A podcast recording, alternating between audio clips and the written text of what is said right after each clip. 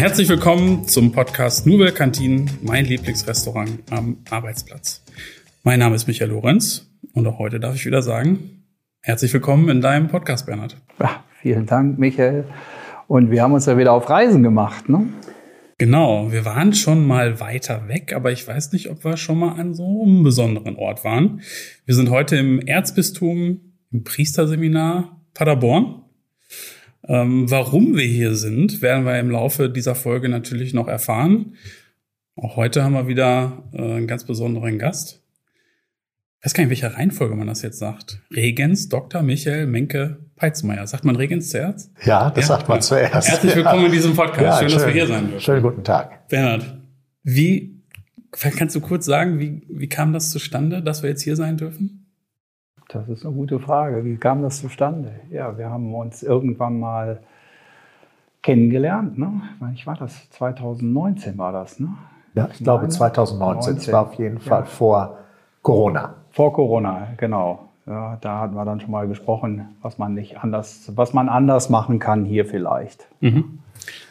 Bevor wir da aber einsteigen, ne, es war also wichtig, mal diese Brücke zu hören, wäre es natürlich schön, wenn Sie selber in ein paar Worten äh, sagen, ähm, wer Sie sind, was Sie hier tun und mich würde auch interessieren, ähm, wie lange eigentlich schon? Ne? Ja, mein Name haben Sie eben schon genannt, Michael Menke-Peitzmeier.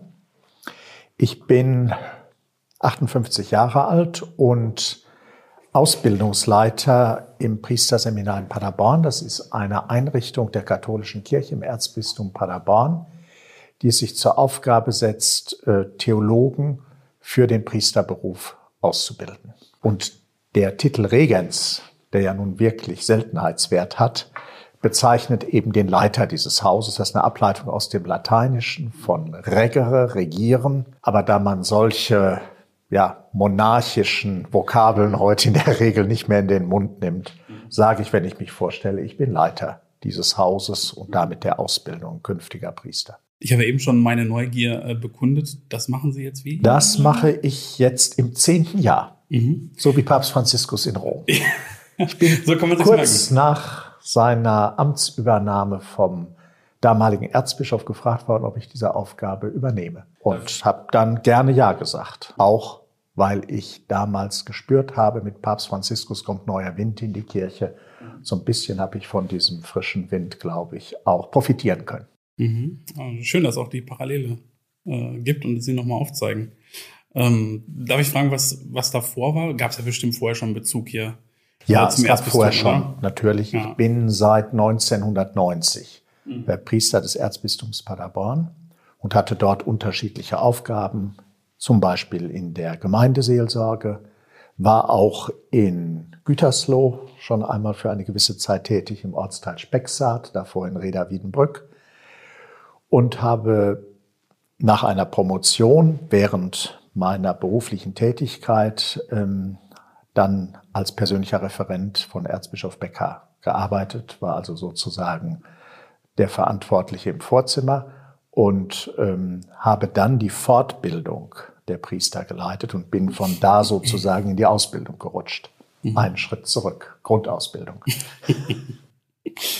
Okay. Es ist erstaunlich, wenn man das so hört, ne, wie doch auch ausgebildet wird, ne, wie man, bis man dann dahin kommt. Ne. Und dieser Campus hier, äh, hat mich am Anfang so begeistert, weil ich wusste gar nicht, dass so viel Wert auch auf die Ausbildung der Priester und Diakone gelegt wird. Es ist, äh, war mir so, obwohl ich ja nun sehr römisch-katholisch erzogen worden bin. Meine Mutter war ja nun äh, 42 Jahre Leiterin eines katholischen Kindergartens und wir haben, wir haben das auch mit in die Wiege gekriegt ähm, vom Messdiener und alles, was dazugehört. Aber mir war nie so bewusst, dass da richtigen Ausbildungsprogramm drüber gibt. Ja, und ein so langes. Es sind acht Jahre Ausbildung, acht. der sich ein ähm, Kandidat unterziehen muss. Das ist schon eine ziemlich lange Phase, die es aber auch braucht, um sich klar zu werden, ob man für diesen Beruf geeignet ist oder nicht. Denn es ist längst nicht ausgemacht, dass jemand, der sich aufmacht, Priester werden zu wollen, am Ende auch dieses Ziel erreicht. Es gibt eine ganze Reihe, ein Drittel etwa von Studenten, die dann hinter eine andere Richtung gehen, die sicherlich ihr Theologiestudium dann zum Teil äh, beenden, die sich dann aber in anderen Bereichen äh, beruflich engagieren.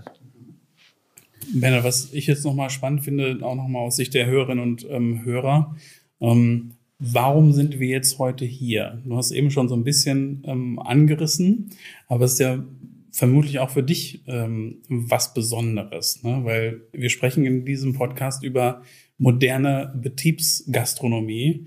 Jetzt würde vielleicht nicht jeder Hörerin und nicht jeder Hörer erwarten, dass genau das im Erzbistum Paderborn ähm, der Fall ist. Aber so ist es mir ja auch ergangen. Ne? Also klar war man immer davon ausgegangen, dass man dass, äh, dass die Kirche das intern regelt mit äh, den Nonnen, die äh, kochen für die ähm, Kirchenangestellten. Aber je mehr man dahinter guckt und je mehr man da reingeht äh, in, in, diesen, in, dieses ganze, in diesen ganzen Campus oder in diesen ganzen Komplex der Kirche, merkt man natürlich, ähm, dass eben auch viele Parallelen zur Wirtschaft da sind. Denn dort sind auch Mitarbeitende, es wird ausgebildet, es gibt IT-Abteilungen, Rechtsabteilungen. Ist ja nun auch ein, äh, Sie hatten es mal gesagt, von Höxter bis Castro Brauxel und vom Sauerland bis, wie weit geht es nördlich? Minden.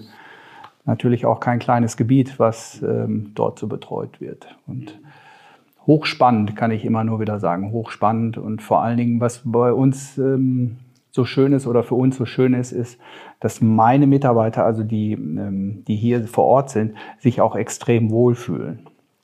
Wir hatten ja mal eine Folge, da hatten wir geschrieben, äh, Wertschätzung der Mitarbeiter.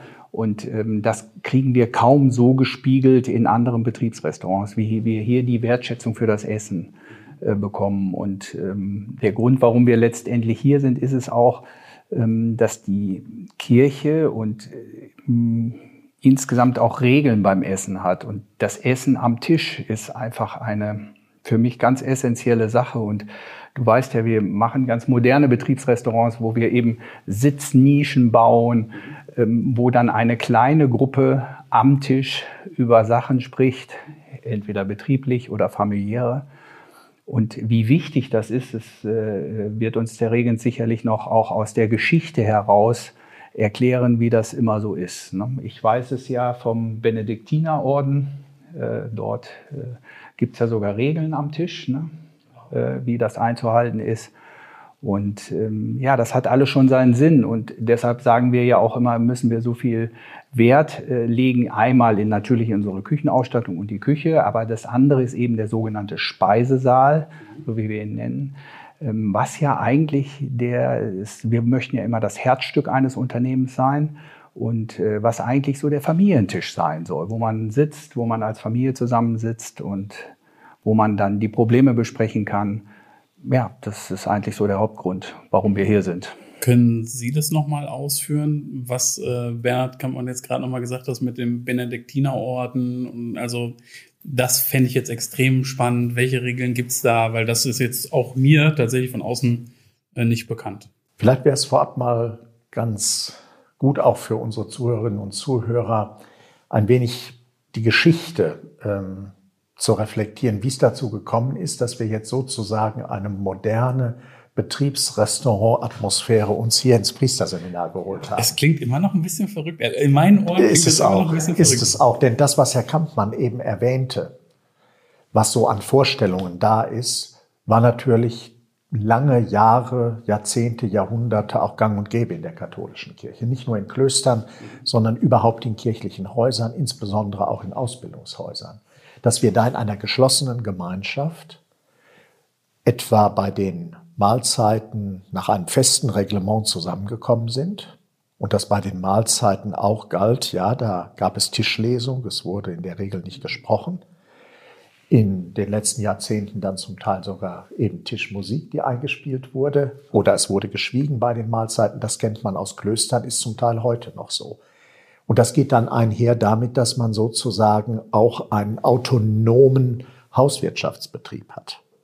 Will sagen, eine eigene Küche mit Angestellten. In Klöstern ist es sogar zum Teil so gewesen, dass die Schwestern oder auch die Brüder in den männlichen Orden dann entsprechend äh, gekocht haben für ihre Hausgemeinschaft.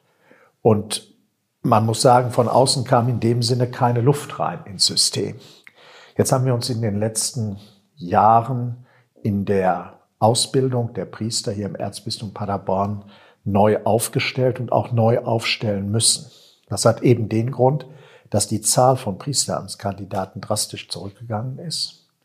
Aus Gründen, die ja allgemein bekannt sind, auch wegen der Säkularisierung unserer Gesellschaft. Und da ist es einfach nicht mehr wirtschaftlich, ein kleines System sozusagen selbst zu erhalten und Angestellte zu bezahlen, die eine kleine Gemeinschaft von, ja, sagen wir mal, zwei Dutzend junger Leute bekochen. Abgesehen davon ist es auch so, dass Ausbildung heute eben im Kontakt mit der, ich sag mal in Anführungszeichen, normalen Außenwelt geschieht. Also alles Gründe zu sagen, wir müssen uns bei der Verpflegung unserer Kandidaten neu aufstellen. Das Besondere an unseren Priesteramtskandidaten ist, dass sie eben hier nicht nur ähm, arbeiten bzw. studieren, sondern dass sie hier auch leben. Das läuft bei uns quasi noch im Internatsbetrieb. Man kann es irgendwo vergleichen mit einer klösterlichen Gemeinschaft, aber mit sozusagen einigen Zugeständnissen auch in Richtung Außenkontakt und ähm, eben Dialog die, auch an der Universität. Die ja auch gewollt sind, diese Außenkontakte. Natürlich, die sind gewollt. Von daher nicht mehr Ausbildung sozusagen in einer geschlossenen Welt, sondern im Austausch mit anderen. Und wenn man dann natürlich auf einem so großen Campus mit so vielen Menschen an das Thema Verpflegung denkt, stellt sich natürlich auch die Frage, wie wollen wir das organisieren? Und dann kam eben seitens der Verantwortlichen des Erzbistums Paderborn die Überlegung, einen Caterer anzusprechen, der sozusagen die Versorgung organisiert. Und da sind wir eben auf den Schlichthof, auf äh, Herrn Kampmann und seinen Betrieb gekommen und haben eben vorab besprochen, was sind unsere Erwartungen und von der anderen Seite her eben das Angebot, was realisierbar ist. Und von daher haben wir das kann ich nur sagen, wirklich sehr gut äh, zueinander gefunden und haben eben mit dem Catering hier ein Essen auf einem Niveau, das sich sehen lassen kann. Unter anderem auch deshalb, weil es ein ungemein flexibles System ist. Nicht mehr wie in einer, ich sage jetzt mal, Seminar- oder Klosterküche, dass das alles von ein, zwei Personen bespielt wird. Wird jemand krank, droht das System zu kollabieren, gerade in so einem kleinen Ambiente. Und jetzt haben wir natürlich die Vorzüge einer Küche, die ähm, ja, uns Tag für Tag, Woche für Woche viele neue Dinge präsentiert, wo ich oft auch selbst nur staunen kann, was möglich ist. Ja, Kreativität ist unser Grundstein in unserer Küche. Da bin ich gerne zu Hause. Mir fällt gerade ein, wo Sie sagen Kloster. Was wir ja noch nicht so richtig haben, sind so Gemüsebeete. Ne? Äh, oder es gibt nur ein Kräuter, Kräuterhochbeet. Ja, ein Kräuterhochbeet. Kräuter das gibt es hat, im Garten. Äh, holt der Brüning ab und zu mal was. Ja. ja. Äh, ähm, heute hat er Rosmarin, glaube ich, geholt. Ähm, und äh, das wäre nochmal ein Projekt, was wir machen könnten. Denn in den Klostern war es ja früher so, dass sogar auch eigene ähm, Agrarwirtschaft Ja, wir hatten war. früher hier eine eigene Landwirtschaft. Und es galt auch das Prinzip, dass man sozusagen autark sich hier versorgt hat. Sogar noch in früheren Zeiten eine eigene Landwirtschaft mit Tieren, sodass also sowohl Gemüse als auch Fleisch und natürlich in unserem Garten auch noch ähm, Obst angebaut wurde. Manchmal geht die Kirche ja moderne Wege, so wie jetzt. Aber manchmal ist eben das, was sie früher gemacht haben, eben auch genau das Richtige, weil der eigene Anbau, das vor Ort Kochen, der Frische, das macht ja die äh, Menschen so gesund. Also sie leben ja alle lange. Ne? Das ist eben, weil es sehr diszipliniert ist, die Regeln sind klar und äh, die Produkte sind aus der Region, werden frisch zubereitet. Das ist ja ähnlich die Philosophie, die wir in den Betriebsrestaurants genau. Wir haben quasi diese Philosophie, die Sie vertreten, bei uns ins Haus geholt, über Sie als Caterer. Ich muss ehrlich sagen, wir haben dadurch natürlich auch einige Themen, Herausforderungen und Probleme nicht, die wir früher hatten. Ich denke an das ganze Thema Mitarbeiterführung in diesen nun nicht gerade einfachen Zeiten und eben eine Flexibilität auf allen Ebenen. Das ist schon, erlebe ich als einen, einen großen Vorteil. Das Besondere für uns ist hier auch, dass wir äh, nicht nur eine sogenannte Mittagsverpflegung machen, sondern New Work heißt ja immer 24 Stunden sieben. Äh, und das haben wir hier wirklich. Also wir haben wirklich 24 äh, Stunden sieben bis auf den Sonntagabend. Verpflegen wir hier sehr regelmäßig, viermal am Tag.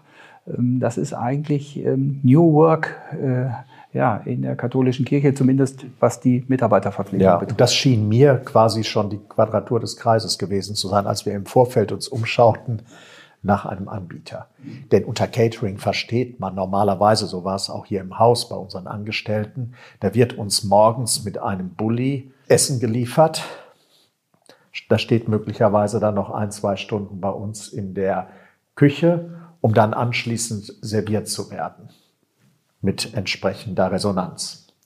Und äh, dass ein Caterer unter heutigen Bedingungen hochmodern, professionell uns den Service bietet, den Herr Kampmann uns bietet, das ist schon außergewöhnlich. Ich hätte es, als diese Idee aufkam, nicht für möglich gehalten. Ja, aber Sie stellen uns ja auch äh, tolle Sachen zur Verfügung, wie das ja so ist. Wir haben es ja schon beim Reingehen gesehen. Michael und ich sind über den Lieferanteneingang heute gekommen. Es war dort auch alles sehr wertig, Marmor, alles, was so dazugehört. Wir haben hier, ähm, ich betreibe hier 21 Betriebsrestaurants in Deutschland und dieses ist die einzige EU-zertifizierte Küche, die wir haben. Die ist mhm. wirklich extrem vorbildlich. Wir sind hier neben dem Standort im Allgäu auf absolutem Hightech-Level. Das äh, ist eben Niedrigtemperaturgaren, äh, ähm, diese ganzen Dampfgarer, alles, was man so in der Küche braucht. Ähm, wir haben ja vielleicht nochmal die Möglichkeit, ähm, über das iPhone der Küche zu sprechen, ähm, was wir an Gerätschaften schon brauchen. Und es ist alles hier. Also wir schöpfen, was das betrifft, ähm, aus dem Vollen. Und wir haben auch zum Beispiel bargeldlosen Zahlungsverkehr eingeführt. Ist also alles, alles sehr modern, ja, in so einem absoluten Traditionsumfeld ja, genau. äh, und, und Haus. Ne?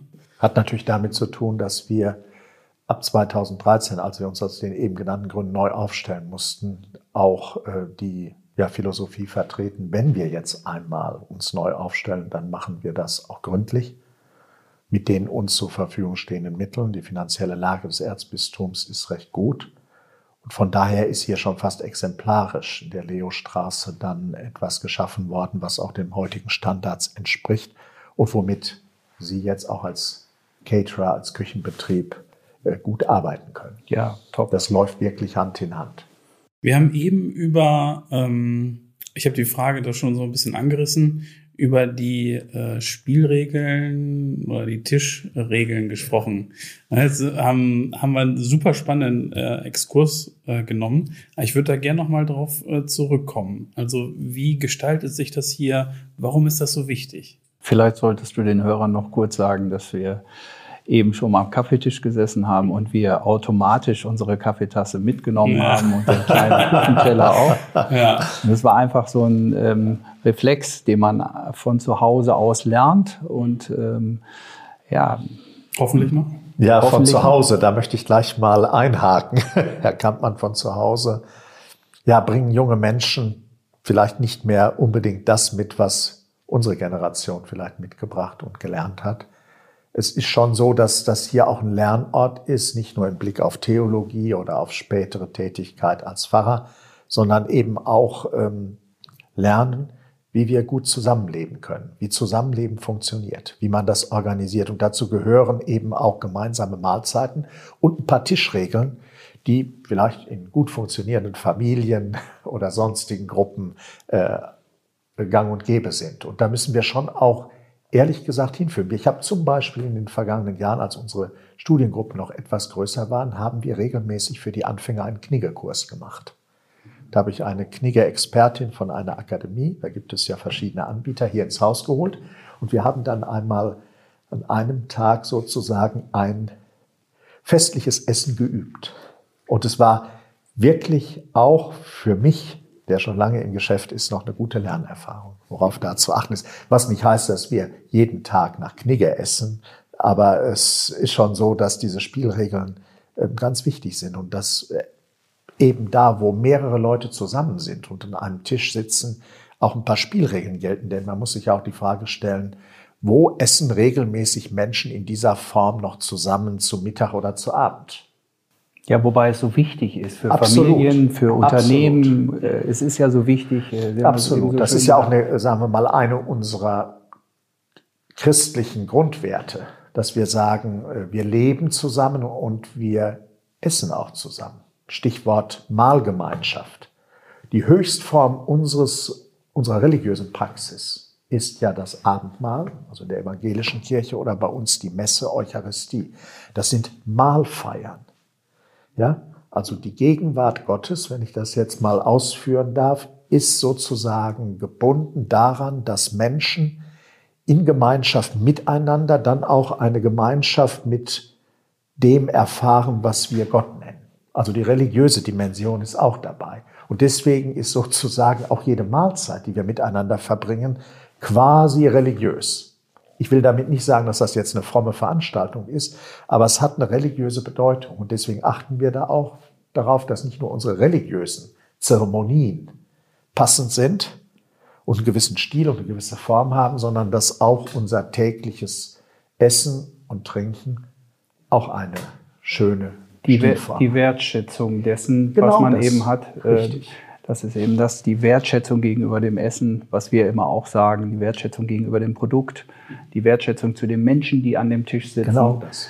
Das geht ja in der, wie Sie haben es so schön eben gesagt, in der jüngeren Generation dann oft verloren, weil man dann schnell hier ist und schnell da ist. Und äh, wir halten auch äh, äh, prinzipiell nicht so viel davon, im Stehen zu essen oder an Steh, so genau. Es muss eine Tischatmosphäre sein, weil außer dem Essen passiert eben noch so viel drumherum.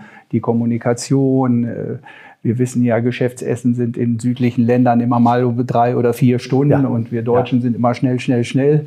Ähm, ja, aber da passiert dann auch was. Du wirst, dein Geschäftspartner wird plötzlich dein Freund, du isst zusammen. Und ähm, das ist in den Familien so, das ist auf der Geschäftsebene so. Und am Familientisch, ich weiß das noch aus meiner Kindheit.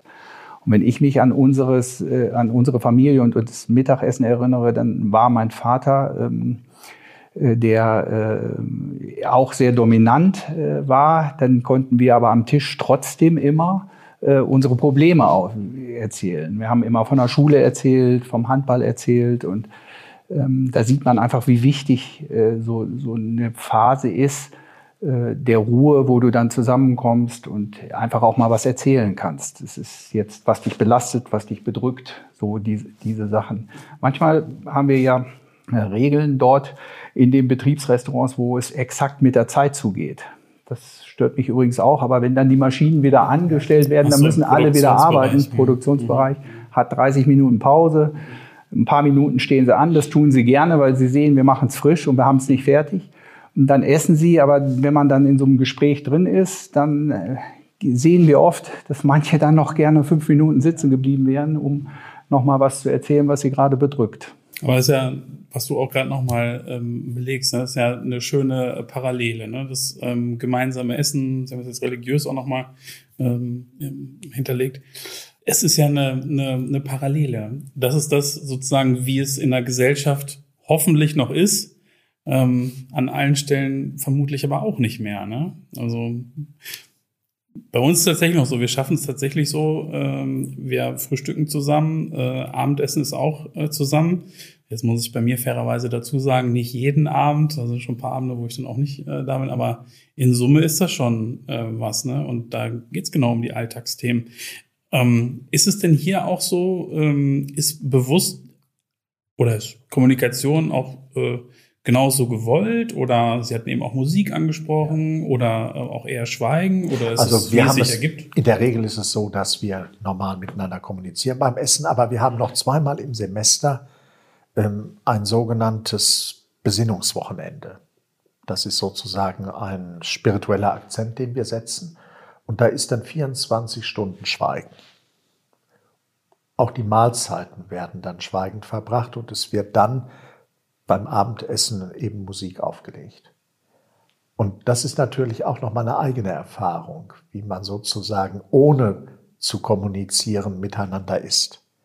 Es ist vielleicht so ein bisschen aus der Zeit gefallen, aber ist nochmal eine ganz spannende Erfahrung, die man heute übrigens auch noch in den eher strengeren Klöstern machen kann. Für mich hat das sozusagen den Effekt, dass ich sehr viel bewusster esse. Auch das Esstempo wird anders. Man isst auch langsamer und achtet vielleicht auch noch mehr auf das, was man isst und wie viel man isst. Also von daher hat das durchaus auch, sagen wir mal, so eine Komponente von Aufmerksamkeit. Das gleiche Gefühl, was Sie da besprechen, hatte ich auch. Ich war äh, unterwegs. Ähm, alle wissen ja, dass ich die Schiffe sehr liebe und äh, mich hat dann, die, dann nach zwei Jahren und neun Monaten dann doch äh, Corona äh, erwischt. Und ich war dann in meiner äh, Kabine da auch alleine weil ich wollte meine Frau nicht anstecken und wir hatten uns dann für diese fünf Tage ist meine Frau in eine andere Kabine gegangen. Und da ist mir das genauso ähm, auch widerfahren. Ich, wir waren auf See, ich hatte kein Netz und ich hatte mich wirklich auf das Essen äh, ausschließlich auf das Essen ja. konzentriert, weil äh, das war auch gut da, aber das Esstempo ist anders geworden und ich habe insgesamt viel langsamer gegessen. Ich habe auch mehr gegessen, als ich sonst esse. Das muss ich okay. allerdings auch feststellen. Und dann weniger Bewegung. Das ist das übliche Problem, aber ich habe äh, doch viel langsamer gegessen. Ich neige auch, ähm, als der Beruf Koch ist ja auch ein stressiger Beruf, man neigt immer schnell zwischendurch zu essen und zu schlingen. Ja. Und auch vor allen Dingen nicht so viel zu kauen. Also man soll ja eigentlich auch lange kauen.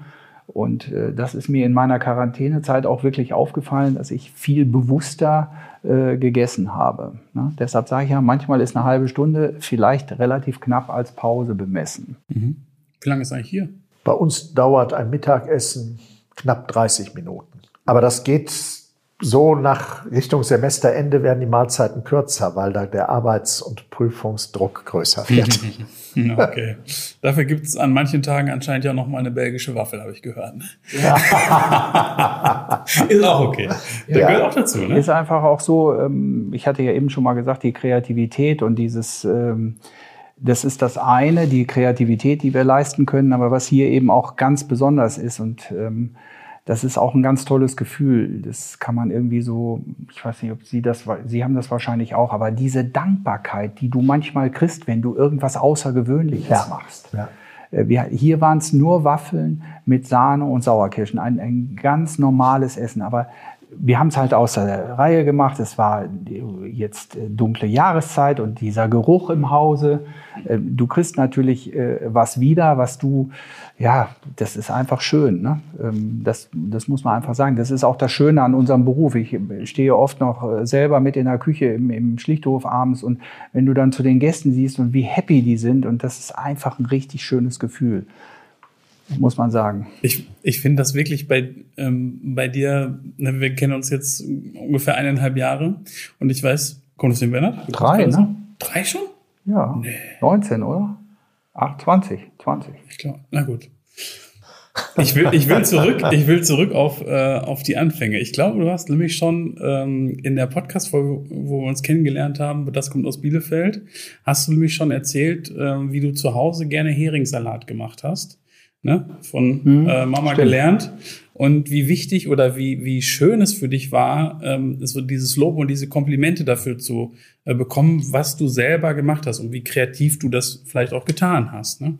So und es sind sicherlich einige Jahre und Jahrzehnte inzwischen ins, ins Land gegangen und das ist für dich immer noch ähm, so, so ein Punkt, der dir so viel Freude macht. Ne? Daran sieht man doch wirklich, das ist Leidenschaft, ne? Ja, Essen, äh, Essen, die Produktion von Essen mit Familienmitgliedern, das bringt ja all diese Kommunikation. Und wenn du das jetzt in einem Unternehmen siehst oder du siehst es hier, das ist immer ein Miteinander geben, nehmen. Wichtig ist, dass der Zusammenhalt dann bleibt und äh, dadurch wirst du plötzlich äh, das Herzstück. Also ich kenne das ja von meiner Schiffszeit, die Kombüse unten, wir wussten alles.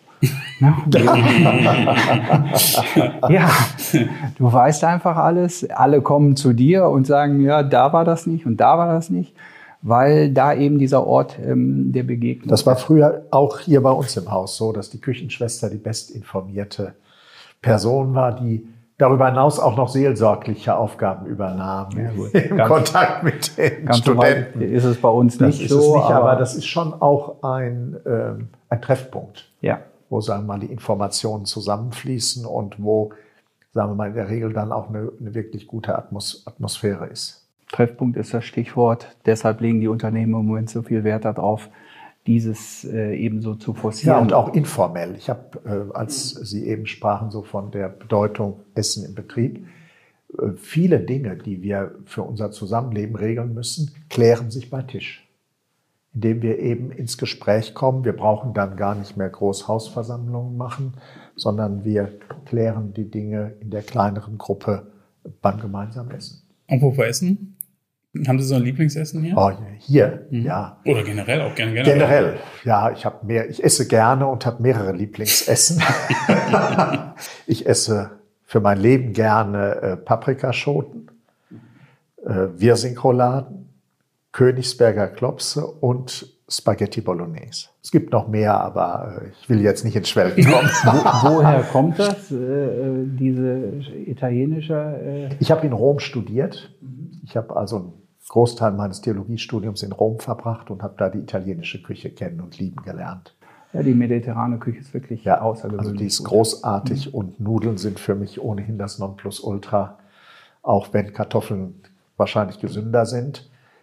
Und das andere kommt eben von, von zu Hause, von meiner Großmutter und meiner Mutter, die hervorragend kochen konnten. Können Sie uns noch einen Einblick gewähren, wie es im Vatikan läuft? Wo ist der Papst zum ah, Beispiel? Ja. ja, Sie haben ja vielleicht gehört, äh, und eine Reihe der äh, Zuhörer, Zuhörerinnen wissen das vielleicht, dass der Papst Franziskus nicht mehr isoliert in einer, wie soll ich sagen, Dienstwohnung im Vatikanischen Apostolischen Palast wohnt und im kleinsten Kreis ist, sondern dass er gesagt hat, ich bin Mann, der Kommunikation gewohnt ist und Kommunikation braucht. Er ist ja dann nach dem Konklave, in dem er zum Papst gewählt worden ist, in dem Gästehaus Santa Marta im Vatikan geblieben, hat dort ein kleines Apartment bezogen, ein wirklich kleines, und geht zu den Mahlzeiten in den Speisesaal, in das, was wir so Cafeteria oder Refektor nennen, hat zwar dort einen separaten Tisch mit seinen Mitarbeitern, aber er ist ähm, mitten unter den Leuten. Und das ist natürlich für die Gäste dieses Hauses ein Highlight. Also das Gästehaus hat natürlich seitdem, das können Sie sich vorstellen, auch einen, einen enormen Zulauf. Die Plätze dort sind äußerst begehrt. Man trifft den Papst im ja. Aufzug, man trifft den Papst im Speisesaal, man trifft den Papst an der Kaffeemaschine. Neulich hat er noch im Interview davon gesprochen. Ja, das ist für ihn auch Essen in der Kantine. Dabei muss man sagen, dass er auch ein, wenn ich das mal so sagen darf, auch anspruchsloser Mensch ist. Im Sinne von, ich brauche jetzt nicht eine extra Wurst im Separé, sondern ich bin unter den Menschen, also esse ich auch mit ihm. War das früher auch schon so? Oder Nein, die Vorgängerpäpste lebten, wie man das ja in der Regel kennt, also von kirchlichen Würdenträgern dann so in ihrer Privat- bzw. Dienstwohnung.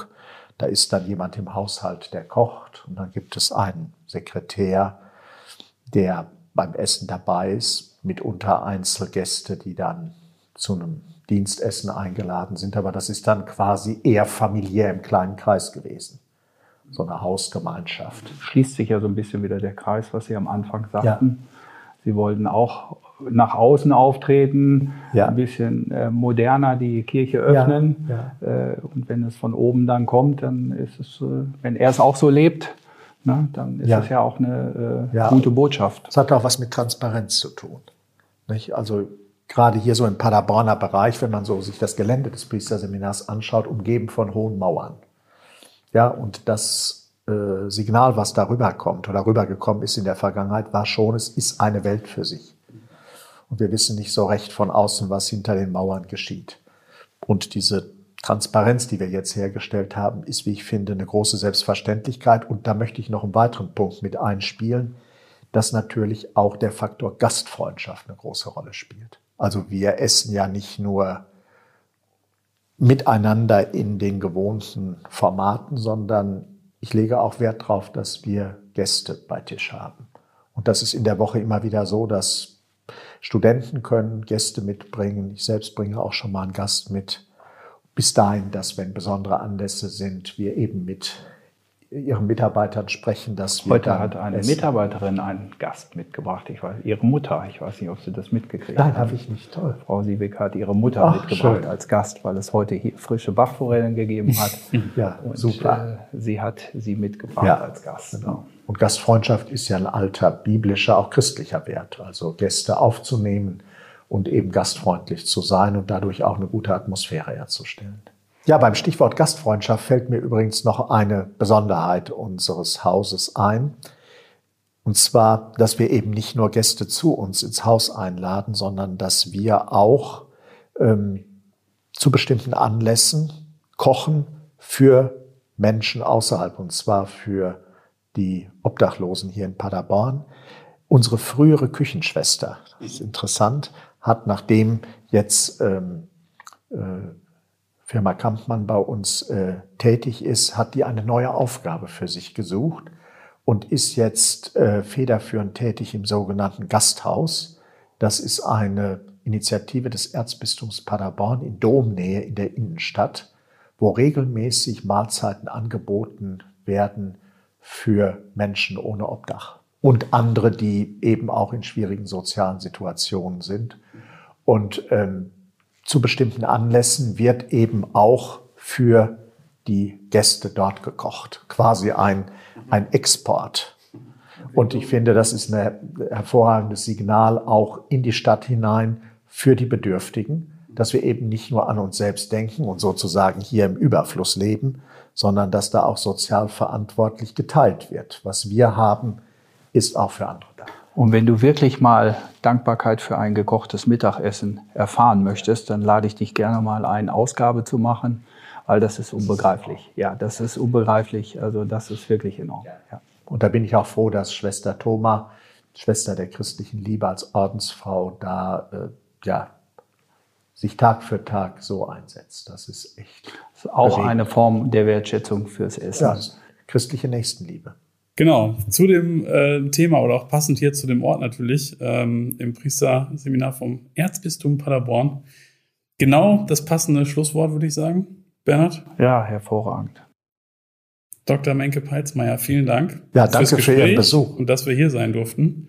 Gerne. Bernhard, tolle Folge, oder? Wie immer mit dir. Ja, das liegt weniger an mir. Wir haben was vergessen, Michael. Nee, sag. Ja, wir haben in fast jeder Folge den Schnipo-Tag untergebracht. Oh.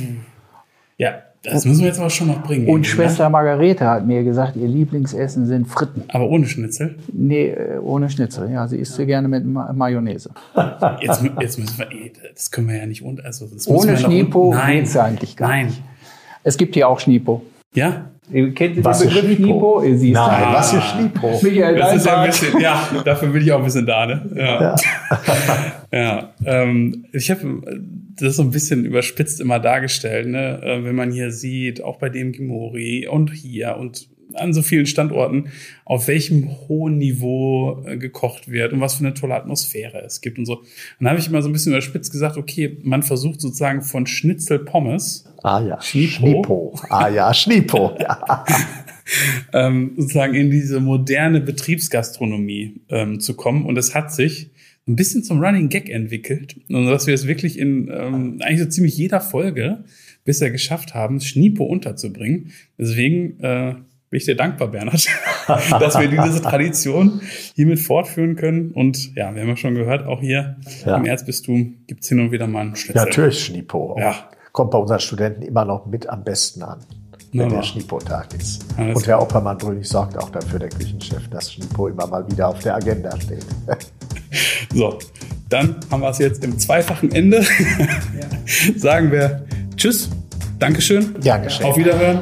Bis zur nächsten Folge. Mit Gottes Segen.